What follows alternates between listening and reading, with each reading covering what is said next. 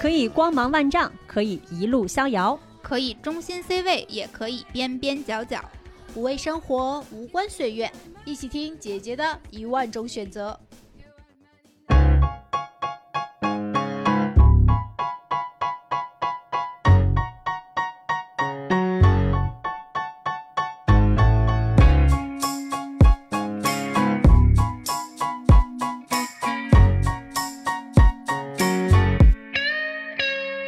I had a rough day, but that's life, it happens. Woke up on the dark side of my mattress. I guess I forgot to set my clock. Overslept, almost lost the job. Been to top it off. 大家好，欢迎收听新一期的姐姐说。哦哦。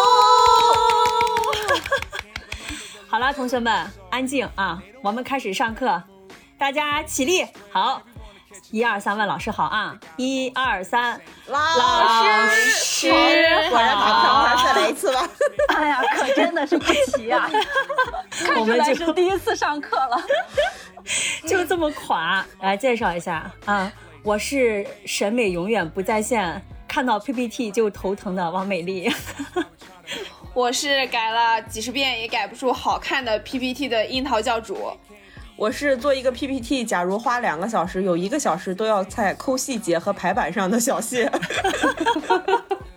我是今天的主讲老师小妖。哇，老师好！感觉今天的上课压力是很大的。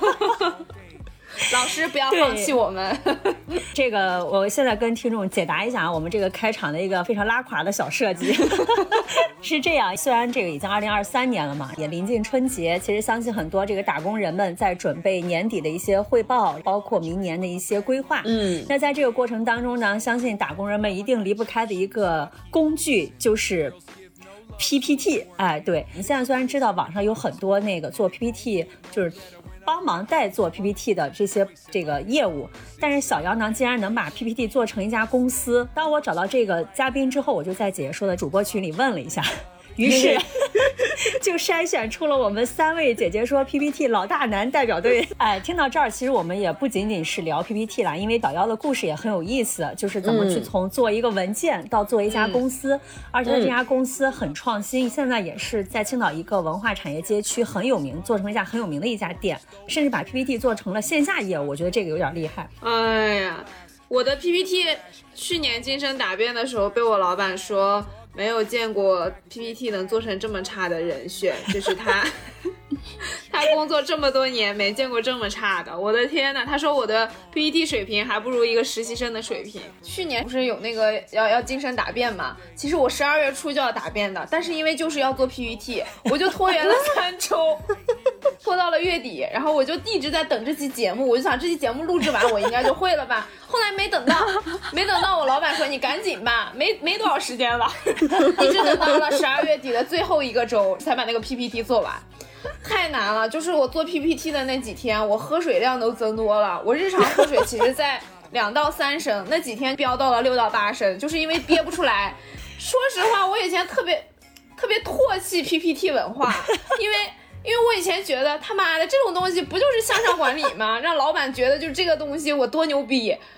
但是后来我发现它真的是有用的，老板看见这个美好的东西吧，他就会对你增加一点美好的印象分儿。后来我就是挑呀挑呀挑，你想啊，从挑模板我就会走向跟别人不一样的那个道路，就是我会从所有的模板当中挑出一个最不适合本期这个这个答辩节目的，就是我就就觉得很奇怪，我就觉得很好看，大家都说好难看呀，然后里面的东西你知道吗？其实我我脑子里面是有一个画像的，就是我想做成这样这样这样这样，但是我每次看着那一面屏幕。嗯，我就不会了，就是我不会那个动画效果。第二，我不会那个排版，我也不会弄那些框架。最后呢，你知道我做成什么吗？我就会咔翻三段文字在上面并排，然后就是我的一些 P P T， 旁边再找一点什么天空风景图啊什么的，然后咔再放在旁边，这就是我的 P P T。你你们现在说的这些，就是就是我。初接触 P P T 的时候，我都经历过这些。哦，你也经历过呀？就是、对，我找模板。然后做的丑，大部分的加班时间都是为了把 P P T 做的好看一点。因为我我是广告行业嘛、嗯、最开始做编导的，就写那种就是脚本，我的脚本我觉得创意性啊什么都很好、嗯、但是他那个脚本你想想再展示起来它非常的枯燥，它是一大段文字在上面然后你你你你你里边要抖的包袱，或者是你有一个起伏转折，其实你想通过 P P T 要要有那种讲解的一个呃那种节奏嘛，对吧、嗯，但是很难去展现。所以我所有的加班时间基本上都浪费在第一找模板，第二个就是我怎么能让别人感觉到我的 P P T 是有一个讲述故事的节奏。嗯嗯。然后所以第一份工作实习那大半年的晚上加班到凌晨以后都是因为 P P T 美化，跟我的一样。这这跟我的心路历程一样，你知道我当时嘛，就是我我会用 process 上画脑图，自己想写的东西以及内容，我都会在思维导图里面一步一步全部列完了，就是这个 P P T 到底要怎么整，我已经列完了。所以对于我们这种人来说，其实是有救的，啊、因为你会发现最核心的就是一般人很难提升的那个观点，我们是有的。只不过我们在观点的美、oh. 美术功底上不是很足。Oh. P P T 的核心其实是观点的输出、嗯，如何让人家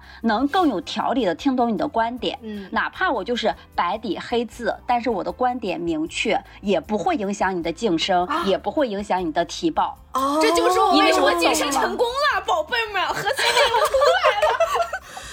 出来了。那我不是。我我成了那个差生了。我做 P P T 的时候属于抓不到重点的那种人，因为我对内容整个大纲和逻辑上的呃忧虑和我对这个 P P T 版式和美化上的忧虑是一样的。其实我是觉得所有的人做 P P T 就应该把它放得轻松一点、嗯、因为它就是一个工具，它就是比 Word、嗯来说更容易去表达观点的一个工具、嗯、所以怎么能够先把自己的思路梳理清楚，然后这个讲述的过程中怎么能有起伏转折，先把这些点儿拎清楚、嗯、所以我在做 P P T 的时候基本上第一版全都是黑底白字。哦，什么样的？我有救了这你擅长是吧这我可以就是我我在给我自己啊，因为我现在还是呃在做广告公司嘛，我还是会经常去做竞标案什么的，我的提案的初稿就是我在顺我的方案逻辑、嗯、然后哪一页哪一个字是要放大的，哪个字是要缩小的，以及字数我都会控制，它不是大面积的出现在这上面，因为我是希望听者能够听我说，而不是看我的 P P T 在读、嗯、那是没有意义的、哦、他最好就是听我说了一大段话、嗯、但是我 P P T 里边就有两三个关键词，就看这两个词记住它，最后我那一大段话他可能记不太清，但是他那两个词因为他一直盯着看，所以他能记得住、哦、这个段位一听就不一样了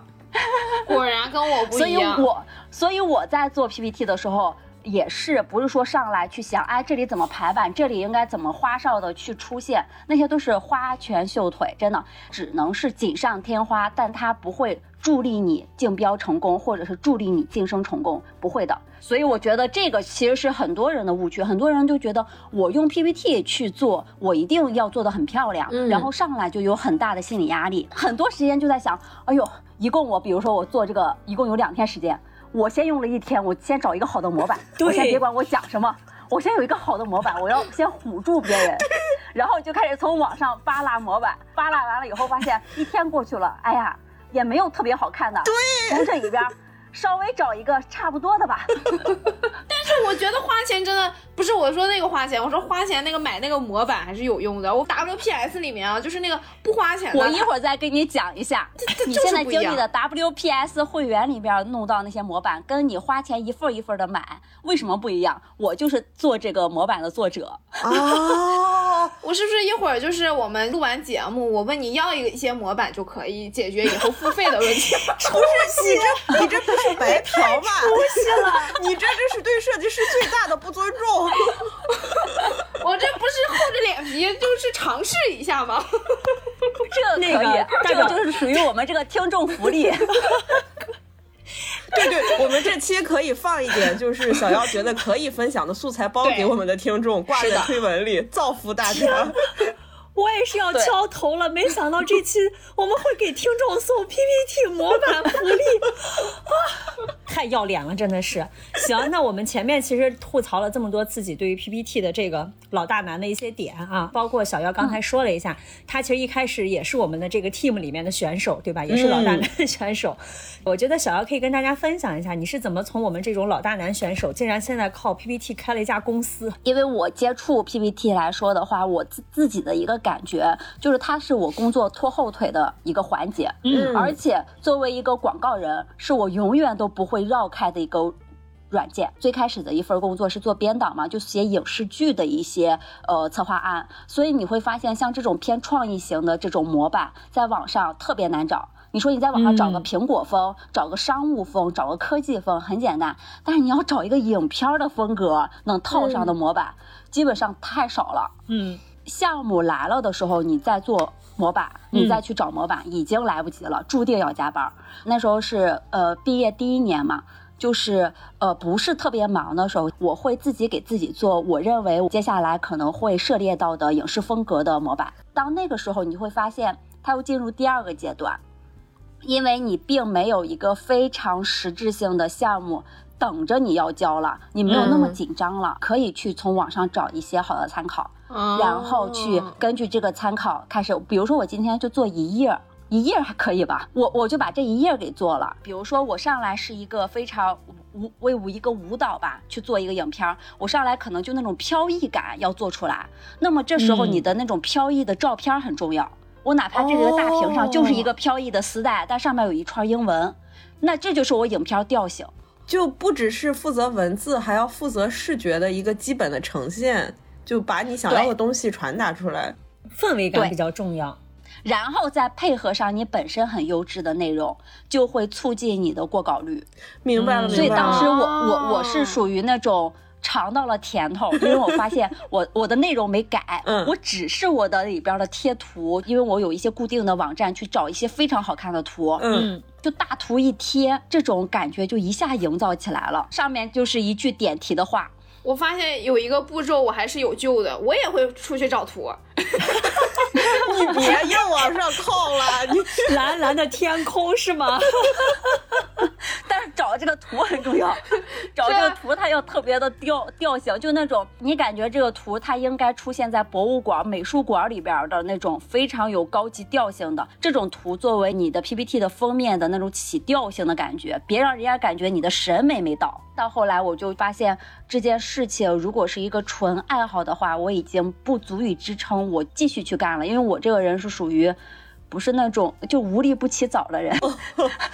就属于哎我觉得行，我大部分的技巧都会了，我不是很想每天在那里吭哧吭哧的做一页了，我不知道我做这一页目的是啥、嗯、因为我也没有等着要写的项目，我就我也我也想玩就懒了。然后那个时候呢，我就发现网站我不是经常去找别人的模板嘛，我当时就觉得他们的模板做的都不怎么样，嗯，然后我就开始就是投那个那个网站的简简历，发邮箱，把我做的发给他，就进他们这个圈儿。每个月我需要做三十套模板，每一套模板超过二十二页，然后给我一个固定的每一套的一个费用。那还挺多的哎。对，就是我们会去下载的模板，对吗？对，就是你们先在会员下载的模板。这个事情一开始我做的特别起劲，是因为不管它钱多钱少，它也是一个外快啊、嗯。但是它其实这个机制，我我当年哈，也就是你要推到一八年、一七年左右，当时的时候，它这个机制呢是有一个鸡肋性，它是要求一个月三十套，如果你没有做够三十套。你的单每一套的单价对半，你想想一，如果一个月我要做三十套模板，每一套二十二页，好多天，我至少对我每天都要做出来一套二十二页的模板。对，所以对于我来说，它特别难，因为我本身就是广告行业，它就加班，然后我一个月能做十套已经是我的极限了，嗯、所以我每个月都达不到 K P I， 就拿着人家对半的那种担心。单单单价的那种薪资好惨啊！但是你想想以前你是一分钱都没有啊，哦、你现在不管十块八块的你至少能吃顿火锅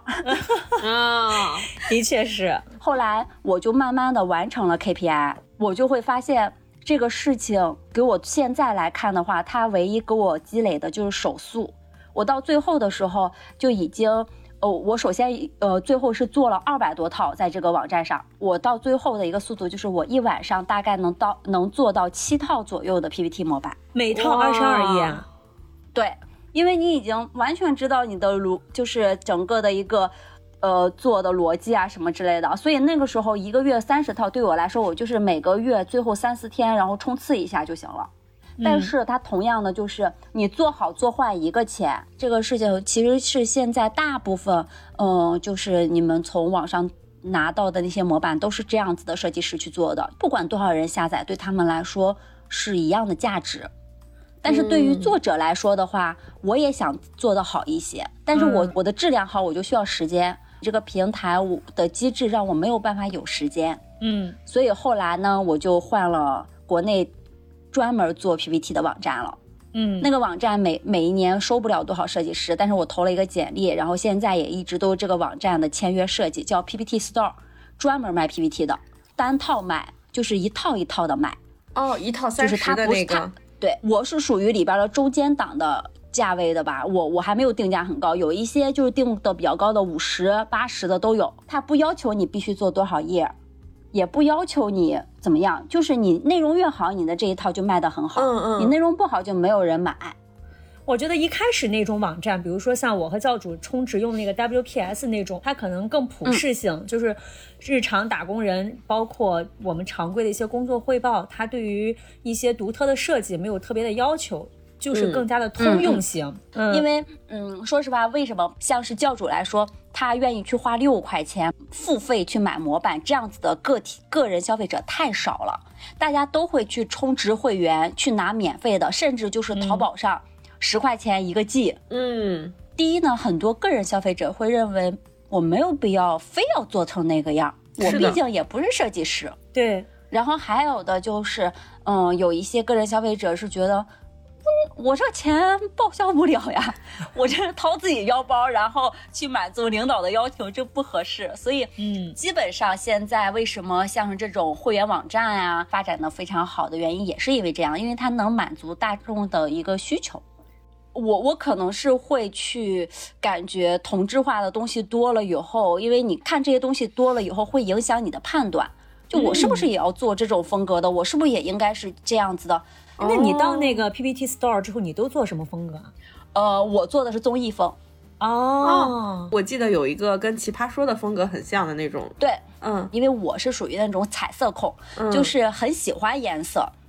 而且很喜欢撞色。我发现了做 P P T 的另外一种让我对它改观的一个态度、嗯、是从这里开始由一个厌恶不喜欢开始变得它成为我的消遣。哦，你之前其实都是不喜欢的？都是不喜欢，只是因为工作需要或者是为了赚个外快、oh. 后来我发现下了班以后我不想出去聚会了，我想回来做 P P T， 回来做 P P T。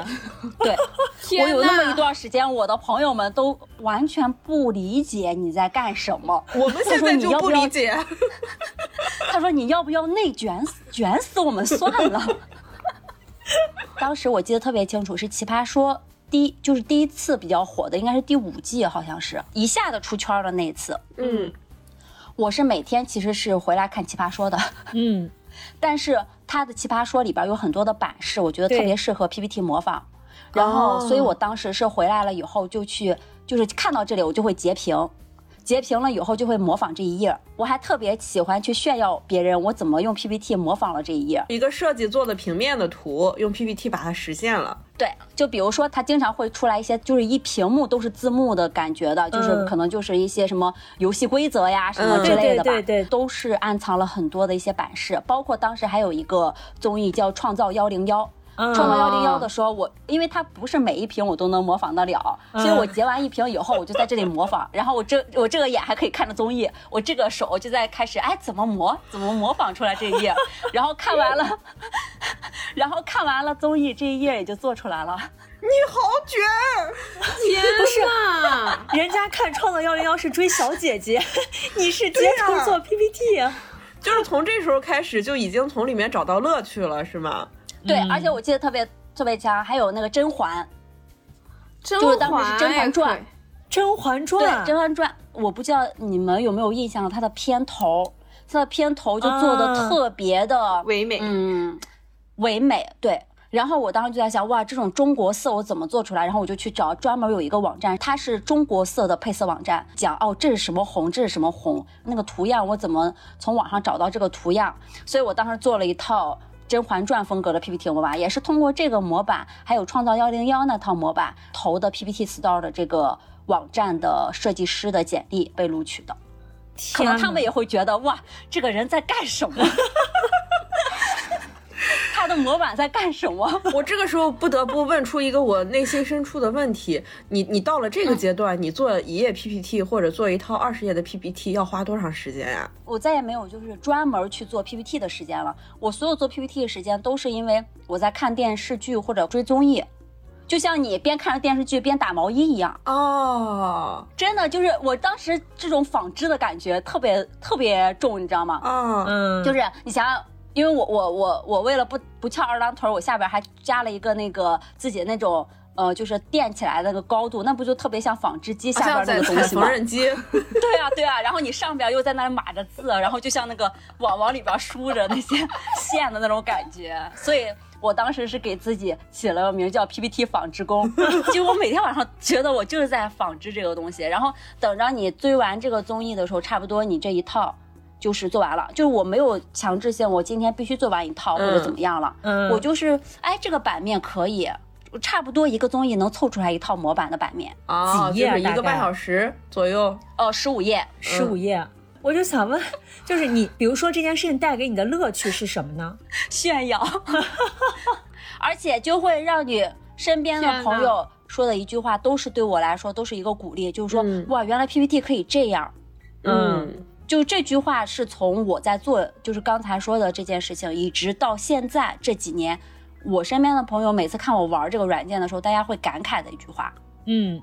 这个也是让我很兴奋的一个点。 P P T 可以让我完成我想象我想有的设计、嗯、我现在叫它叫呃轻量级的 P S， 轻量级的 A I。 甚至它现在已经是我的轻量级的 三 D Max 了、哎、呦，就它可以做 三 D， 它可以有 三 D 的动画，比如说哈，就是一个宇航员在地球上站着，就跟开屏那个呃，微信开屏似的、嗯、但是呢因为它有了 三 D 素材，所以那下边那个地球它是会转动的，那个宇航员它可以转圈的，然后上面再有一个字，你想想它整个的视觉效果，这都是现成的，也就是相当于五分钟就做出来这一页了。五分钟。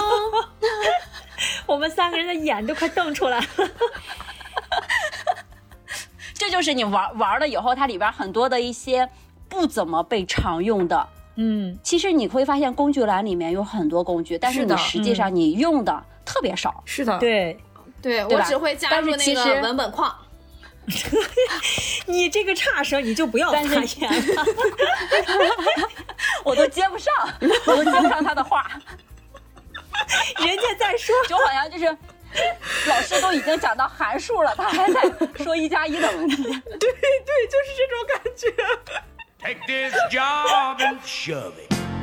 I ain't working here no more. A woman done left and took all the reason I was working for. You better not try to stand in my way as I'm walking out the door.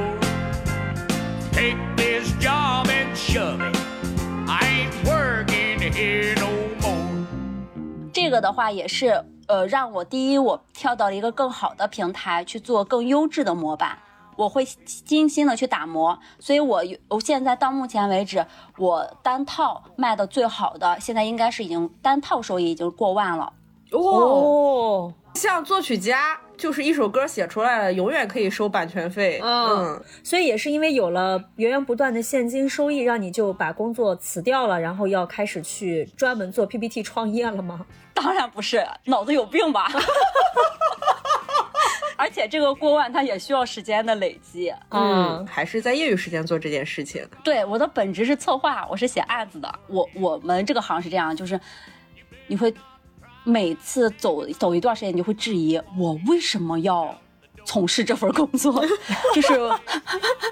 我我为什么要干这件事情？而且你会发现，有的时候如果项目非常给力，你在公司里边你会有成就感，但有的时候你就很很不走运，你你手里的项目都是一些烂项目，就在耗时间，这时候你就会觉得哇好没有成就感。但这个时候我是完全就是用了下班时间来平衡我自己的那个内心的那个满足和那种成就感吧。嗯，我是疫情那一年居家办公了，这个疫情对我冲击最大的是心理冲击。嗯，怎么说？因为我会发现我一天的办公时间里面，我最高兴的那一段时间，最有成就感的那段时间跟我的工作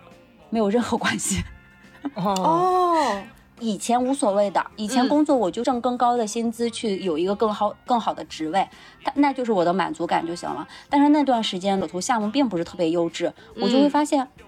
哇这个疫情说来就来，我我居然在用那么多的时间在做一件呃就是讨生活的事情。嗯，我我我自己开心的事情我居然每天只用这么一点的时间去做，所以我当时非常大的心理的反击是这样子的。但是我当时的现实情况就是我靠我自己的爱好是没有办法去支撑我日常的开销的。嗯，但是我就这样我就辞职了。辞职之后呢就发现我确实是做 P P T 没有办法养活自己，因为我辞了职以后我原本是跟我们总监说我要做 P P T 创业了，我们总监说天方夜谭。真的，他当时就跟我说，第一，我觉得在现在市场创业并不是很友好的，报，因为我当时在的是青岛比较大的广告公司嘛，他说报了大树好好乘凉，而且你现在已经到这个、嗯、这个位置了，你再往上就可以完全就是可以做你喜欢的，为什么不再等等？然后我说疫情不等我，我当时真的特别悲观，我是觉得我要在哪怕就要结束的时候要做上我自己喜欢的事情了。我以前是以为我可以再等几年，但我当时就觉得我不确定是怎么样了，我一定要马上就要开始立马要做我自己喜欢的事儿。然后你会发现你辞了职以后你没有灵感了，我再也看综艺、啊、我看综艺我也模仿不出来了，特别大的压力、啊、然后你还想有一些呃 P P T， 为了接一些 P P T 定制的单，你可以去压低你的定制的价格。那一个月吧让我觉得没有办法把爱好当成工作、嗯、我是没有办法突然变成这样的。嗯，但是刚才有跟你们说我做 P P T 的时候有做自己的公众号、嗯、我没有想到最开始扶起我创业的是他。哦，公众号代运营是吗？对，公众号的代运营、哦、第一年的时候呃，我们是接了十一个号的代运营。你自己吗？哦，呃，不是，一开始是我自己，后来我有文案的朋友，我有设计的朋友，我们就开，我开始利用他们的业余时间，然后我组建了线上的运营团队。啊、太火！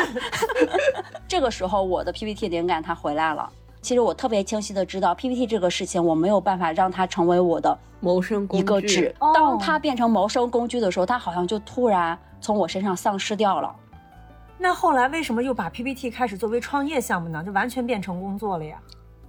呃，其实它是我的第二次创业了。嗯，就是我第一次创业、啊、现在我们的广告公司已经进行了一个非常稳定的，包括呃刚才说的公众号代运营嘛，运营完了之后、嗯、有一些客户在第二年的时候我也知道公众号是一个瓶颈的一个业务了，所以我们就调整了业务，转向于品牌营销，就是我最开始我自己本身就擅长的老本行、嗯、只不过现在接的都是我喜欢的项目和我喜欢的品牌了。二零二二年、嗯、就基本上我们的长期客户还有我们的整体的业务都属于比较稳定了，包括我自己的家庭这一块也比较稳定了，所以我是觉得我可以有时间去折腾我本身三年前想折腾的事情。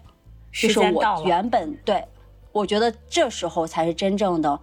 嗯，时间到了吧。把我们 P P T 从我们广告公司的那个名字里边拎出来，做了一个自己的品牌，叫四角公园。在我眼里，它它是呃很简单的，它它就是我也想做一个，我只干 P P T， 做一个 P P T 公司，但是我发现目前我我的本事吧，或者是我的心理状态，嗯、我没有办法做到。嗯，我需要的是它还是我的爱好、嗯、所以我才会让它，我可以无无忧无虑的，或者是无拘无束的去想一些不可能的事情，是去享受它、嗯、而不是拿它去赚钱。嗯、对, 对我发现，当我想让它赚钱的时候，它反而赚不到钱了。听到这儿，就是感觉已经把我们一开始关于 P P T 它只是个工具，然后现在小妖做成了一个品牌。当它从工具变到品牌的时候，我觉得它大家对于 P P T 的认知已经不再只是一个帮助我们打工人去做这种工作展示的一个一个物件了吧？就在你这儿，我觉得 P P T 是不是完全有了一个新的功能？对、嗯、这个的话它就比较好玩，因为所有来我们店里的人全都是惊讶的，嗯，就是所有的人都没有想到这辈子逛到这样子的那么卷的店。不是你店里有啥呀？首先有个店，在店里做 P P T 吗？不是，就是像美丽说的，嗯、呃、P P T 公司现在国内是有的，只不过不多，专门做 P P T 的是有的，专门承接企业的发布会。之前我们我在国贸上班的时候，我们家就是我们对面就是那个那个一个 P P T 公司。我当年我还觉得 P P T 能养活一堆人，嗯、我还觉得挺震惊的。那家公司叫全凭本事，这个是我们行业龙头。我还认识他们老板呢，因为他就在坐在我们对面嘛。当时他们那个公司大概有差不多不到那个十个人吧，我当时还觉得天哪，一个 P P T 的公司还能养养活十个人。然后他当时跟我讲，他们的客户有什么阿里、腾讯，给他们这些大的互联网公司做企业发布会，是真挣钱，真的挣钱。在发布会这个赛道上，我没有在一个很好的时机切入到这个行业里，我没有办法去呃去去做起来，我觉得。所以我我我在最开始的时候就没有去往这个方向去使劲。嗯，我的店首先应该现在国内第一个 P P T 店就是我们自己做的，嗯、没有人在 P P 把 P P T 做一个线下实体店。大家想象 P P T 实体店可能就是满墙的 P P T 啊，对啊，但是 我, 我就是这么想的。这个就不想去。完全不是。我们首先是在一个潮流街区叫银鱼巷，是青岛应该现在最火的街区了。嗯、我首先是找到了一个很合适的一个地方，嗯、这个地方呢，它是一个二楼博物馆的二楼，就是楼下是博物馆，楼上是我们。嗯，然后呢呃它是一个故居，就是清清朝的最后一代军机大臣吴玉生的故居。就你打开了门以后，里边是一个百年的红色旋转楼梯，然后上二楼。我们这个二楼的旋转旋转的这个楼梯的墙面上挂的确实都是我们的 P P T， 就是确实是挂了一墙的 P P T， 这个是你们想象中的。但是因为后来我我不是说我接了一些综艺的，包括一些电影的融资 P P T 嘛，嗯，就是呃这些其实是我们的一个赛道，但是这个赛道我没有办法对外去展示我的案例，因为我很多我手头上的案例都是明后年才会播出的综艺，都属于机密文件。嗯，但是我觉得这种综艺风格，这种年轻的这种风格越来越适合现在的零零后创业者，因为大家都不想在公司里边认为我就是这样商务的人，不是的，我是红色的，你是绿色的，你是彩虹色的。我每个人我都希望我在述职的时候，我在讲我自己的时候是我自己，而不是苹果风，而不是商务风，而不是科技风。而这些模板他们在网上永远找不到。是的，所以呢我就想，有没有一种可能，我把我的这种好的模板通过线下的形式给消费者。我就在想，哎，我我要跟别人推我的 P P T，我说，哎，三十块钱一套 P P T， 你买吗？你来这空间一定觉得这空间有病吧？然后就在小红书上发，这个世界上还有专门卖 P P T 的，还卖三十一套，太有病了！吐槽路径非常准确，对吧？所以我当时是觉得这个事情完全不可能。嗯，但是我想了一个新的，这个品牌的差异度就是我这个人的差异度。这个世界上没有再第二个像我有什么什么样的爱好，所以我要把我的爱好汇聚在一起。嗯，我除了喜欢 P P T， 我还很喜欢文创。嗯、呃，我现在做的玩法大概是这样子的，就是每一个产品文创它都有一个系列，比如说是兔子系列的呀，嗯、还是复古系列的呀。而且因为我我我的都是原创设计师的原创元素，嗯，把它印到了产品上。嗯，我呢是把它的文创品拿过来，然后你在我的空间里面能看到这个文创品，你买的是文创，但是你解锁的是背后的同系列 P P T 模板，就是你用了它文创品的元素做了一套 P P T。哦、对，比如说兔子系列的，我送你的是兔子的同系列的 P P T 模板，而且这个模板的一个风格是非常综艺风，就是非常就是不是网上常见的那种风格的，就这个产品本身的风格。但是这种 P P T 能在什么场景用到呢？其实更多的我做线下这件事情是为了普及，就是我用了一个，比如说你买了个袜子、oh. 袜子是你的必需品、嗯、你用了一个必需品、嗯、拿到了一个非必需品。嗯，因为我如果是卖 P P T 一份都会卖不出去，但是我我相当于你买袜子我送 P P T， 而且我原本以为它会出现的就是，哎，我我我我买了袜子，我说我送你 P P T， 我原本以为所有人就会说啊我用不到呀，然后但是当他看了我们做的 P P T 以后，他说，哎呀。确实用不到，但你先给我，我说不定哪天能用到，但我到时候就不好找了。所以这个点的话，其实我更多的是想告诉大家，呃，你可以不买我们的 P P T， 但是我不允许你不知道这个世界上有一个做 P P T 的公司叫四角公园。当有一天你的公司想做 P P T 设计的时候，你第一反应脑子里只能出现这四个字，因为你脚上穿的还是我们的袜子。这个东西就是什么，像不像那种谈恋爱我给你送一只猫，你哦，我现在追不到你，但你每天看着这个猫就能想起我，就能想起我。因为我的风格吸引的就是广告人和互联网人，嗯，还有就是影视圈的那些人，嗯，就是大家是对我有需求的。然后所以我为什么后期我跟两家电影公司做了长签，还有现在是呃综艺的，就是腾讯啊爱奇艺的一些融资综艺的 P P T 的长期合作的，他们最开始业务来源就是群里的某一个人，他就职于腾讯，嗯，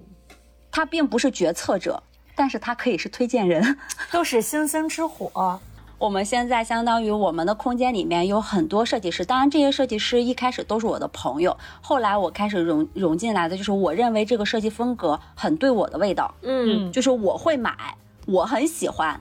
我开始去聊，然后所有的主理人都不图，因为所有的主理人在谈线下买手店这种事情的时候，如果用买手店的逻辑去谈，他问你的是你们店铺面积多大，给我的位置有多大，嗯，然后你们每个月的销量能保证多少，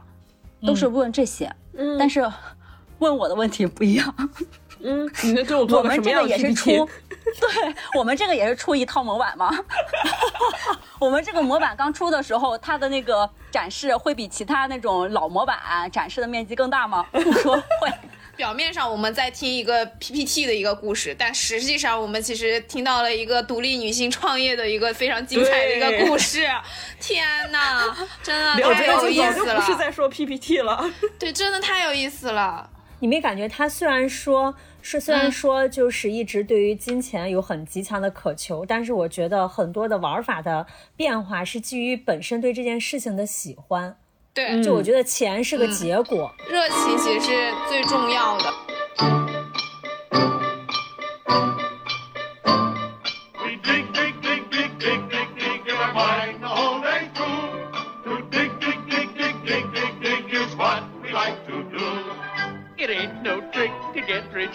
If you dig, dig, dig with a shovel or a pick. In a mine, in a mine, in a mine, in a mine, where a million diamonds shine. We dig, dig, dig, dig. 但是说实话，我就一开始听说有一家店专门做 P P T， 我真的不会去。但现在听完之后，就很想去看，去看他们的产品，然后包括那个产品怎么去在店面里面去展示 P P T， 会带来很大的这种兴趣。嗯嗯，我们也参加市集，然后去去市集上去卖 P P T， 包括我们最离谱的，我们参加第一个市集是阿那亚市集，嗯，阿那亚它本身就是一个度假区，是，嗯，我真的你在那儿卖卷毛工具，我在那里去去去把我们这种文创文创产品跟 P P T 这种绑定的概念去输出，结果却发现我们那天那三天吧。三天的话，单单天的一个营业额基本上就是线下店铺一个月的营业额。哦，给我的反馈非常好，而且就是去阿那亚的人，说实话都挺文艺的。不，我觉得去阿那亚的人都是需要做 P P T 的人。是的，我也觉得，因为我现在是觉得 P P T 本身就是面向职场的，面向办公人的。那么这种文创产品，它就是面向办公人的，而且是办公人的心情的调节品。然后我的好的模板也会让你办公高效，也是你的心情的好的调节品。嗯，小姚说到这儿，我感觉我马上代入了，我就觉得我在呃工作场景里面，如果有这个需求的话，我可能就比如说我需要 P P T 的时候，就会想到用你们的东西、嗯、但这个时候就有一个更基础的问题就出现了，因为我觉得模板最大的问题就是它不容易上手。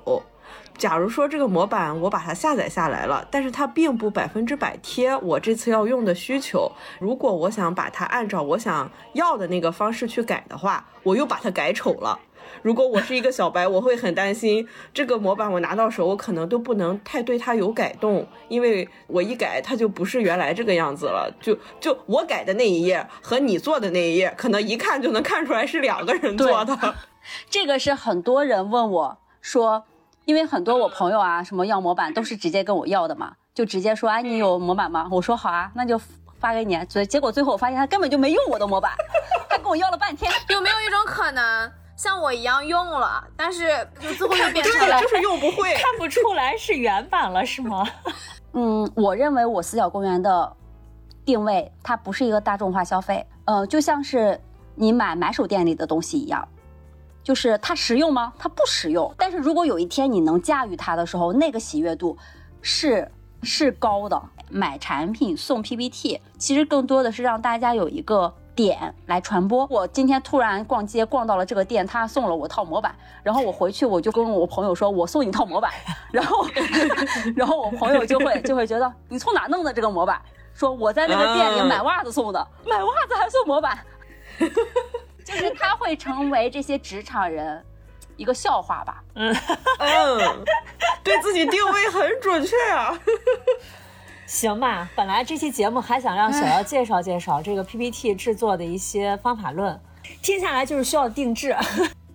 多少简单讲一讲吧。其实我也特别想说一些方法论的事情。我会发现我的所有的原因都是因为我在用这个软件，因为要用，我要达成这个效果，我去百度这个效果怎么做，百度有太多的那个步骤了。我这两天在公众号上发的很搞笑，因为我在照顾我对象嘛，所以我就用 P P T 不是量体温嘛，对吧？我就我就十一点什么体温，十二点什么体温，就在 P P T 做了一个波线图，然后我中中午给他做的什么饭，因为家里因为我们是父母都不在身边，父母就会问哎中午吃了什么，晚上吃了什么，我要跟我婆婆说一遍，我要跟我妈说一遍，我要跟我爸说一遍，我真的是我就做了那一天，我就把我今天照顾我对象他的温度变化，然后我都喂他吃了什么，我都用了什么神仙水，我全都放上了，还有我自己的一点小感悟，然后做了一张，然后做了一个我们群里面做了汇报，他们一目了然，而且家长也没有觉得我很浮夸，然后就觉得哇这一夜我看到了你们中午饭啊，你还给他煮了橙子，你还给他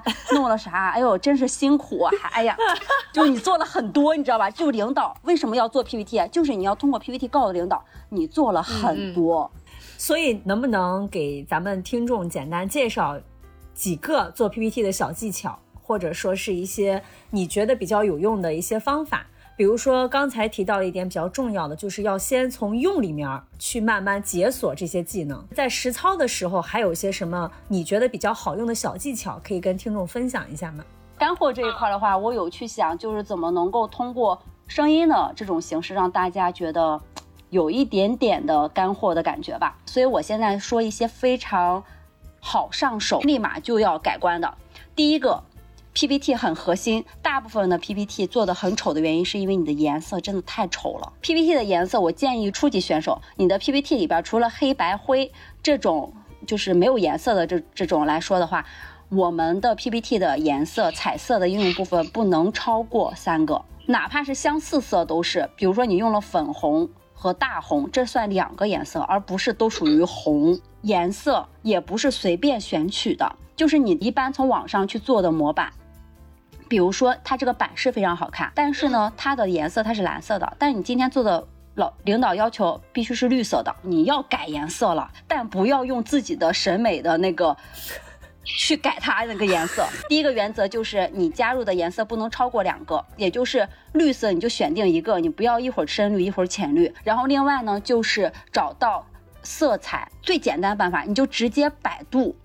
百度绿色配色色卡，绿色配色方案，就选一个你觉得哎这个颜色好像就是领导喜欢的吧，然后把那张图拽到你的 P P T 里吸它。啊，明白，吸色。这里就要求大家在做 P P T 模板选择的时候，什么才是好的模板？所有找模板的人最难的就是排版。嗯，对，所以你就看哪一个排版好，选它，并不是它是红色的，你要做红色的，所以选红色的。嗯，同样，嗯。字体有一些我见过，它有很多字体，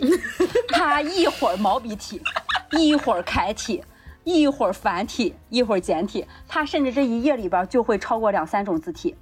这样子的话，第一呢，就是你驾驭不了那么多字体，不同的字体的行间距、字间距都会有变化。有几个办法，你的所有的 P P T 只用一个字体，它的行间距、字间距都是你可控的，就不会出现乱七八糟的一个状态。另外的一个点呢，就是你可以去使用其他的字体，大标题跟你的正文可以是两种字体，仅此而已了。大标题就别想着靠那个对齐工具跟正文对齐了，而是靠肉眼。如果你肉眼不好使的话，就把大标题和正文离得远一点，他们没必要对齐。哦，很干的干货，学到了。其实因为确实是因为通过通过没有屏幕，没有告告诉大家一个很好的更直接的办法。你们会发现你们输入文本框的时候，你们的字体字上下左右总是有一个距离，当你的字跟这个文本框没有一点距离的时候，这个字就是完全听你的状态了，文本框有是什么样子，字就变成什么样。我懂了，就好像你在拖一张图片一样，你把它拉长就拉长，你把它就是压缩就压缩了。对，所以就是有一些你会发现，就是有一些模板里面它那个字它不是，它也是用的微软雅黑，嗯，跟你的不一样。对，所以他就是用了这个文，这个就是文字效果里面拉到最下面有一个转换，里面有一个叫正方形。我现在已经打开了 P P T， 我在找这个功能，你就会发现文字在这一刻真正的属于你了。我为什么最开始搞这个东西，就是因为我每次跟我同事说的时候，他说哇塞，然后你就说哎不知道吧不知道吧。被你炫到了。是的，这波被你装到了。点到这个点其实是想告诉大家，其实 P P T 里边有很多的工具，你不用它并不代表它不好用。我再分享一个吧，这是一个插件，这个也是被所有的设计师 P P T 的这种设计师追捧的，叫 Iceland。 嗯 Iceland， 嗯，明白。对，就是这里边它第一有 P P T 的模板，我给你们看一下吧。嗯，他花钱吗？当然。问了个白痴问题。你看它这里有一个主题库，然后但是它有一个案例库，你点一下案例库，案例库它里边就不是模板了，而是大家怎么套的这个模板。我用的常用的是这个图表页，然后这里边有大量的图表，还有就是图标插图。好，太好了。小谢要付钱了。小谢你好像那个就是明年好像要做三百份 P P T， 就是那种感觉。刚才说到的像插图、图标、图表都是不用付费的。如果说嗯想开始做的稍微好一点的，除了说模板，因为你会发现不管多好的模板，里面的图表都不一定是你想要的图表。是的，是的，嗯。这个时候你要单个问题单个解决，我要解决图表问题，我要解决这种文字的问题，那你图表问题你就可以借助插件，别人做好的这个图表，而且它的好处就是你改，你自己只需要改一下数据，它那个表自己会动。像是这种的话，就是我觉得大家是可以去尝试，嗯，单个问题单个问题去解决你的模板。对对对，自由度很高。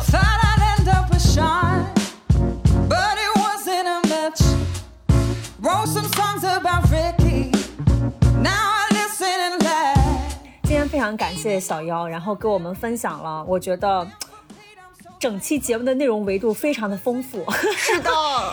如果大家对于小妖分享呢，呃，不管是创业故事也好，或者说 P P T 的这种硬技能啊，有兴趣的话也欢迎给我们留言。那非常感谢大家收听本期姐姐说，然后也欢迎大家在各大音频平台关注和订阅我们，同时也可以在微信公众号搜索姐姐说 F M。 那这期呢也会解锁小妖送给我们的几个福利。那第一个呢是刚才我们在节目里面硬硬着头皮白嫖的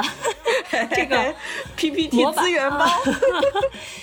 第二个呢，我觉得小姚可以回头跟我们听众就是列一列你觉得比较好用的一些资源的一些网站推荐啊，我觉得对于我们打工人来讲也是有一些帮助的吧。嗯，然后刚刚提到的插件也会附在推文里面，或者是大家在 show note 里面可以查看。好，那非常感谢大家收听这一期姐姐说，那今天就录到这儿吧，非常感谢大家。好的，今天就聊到这里吧，希望大家开心，大家拜拜。嗯，拜拜。嗯，拜拜，拜拜。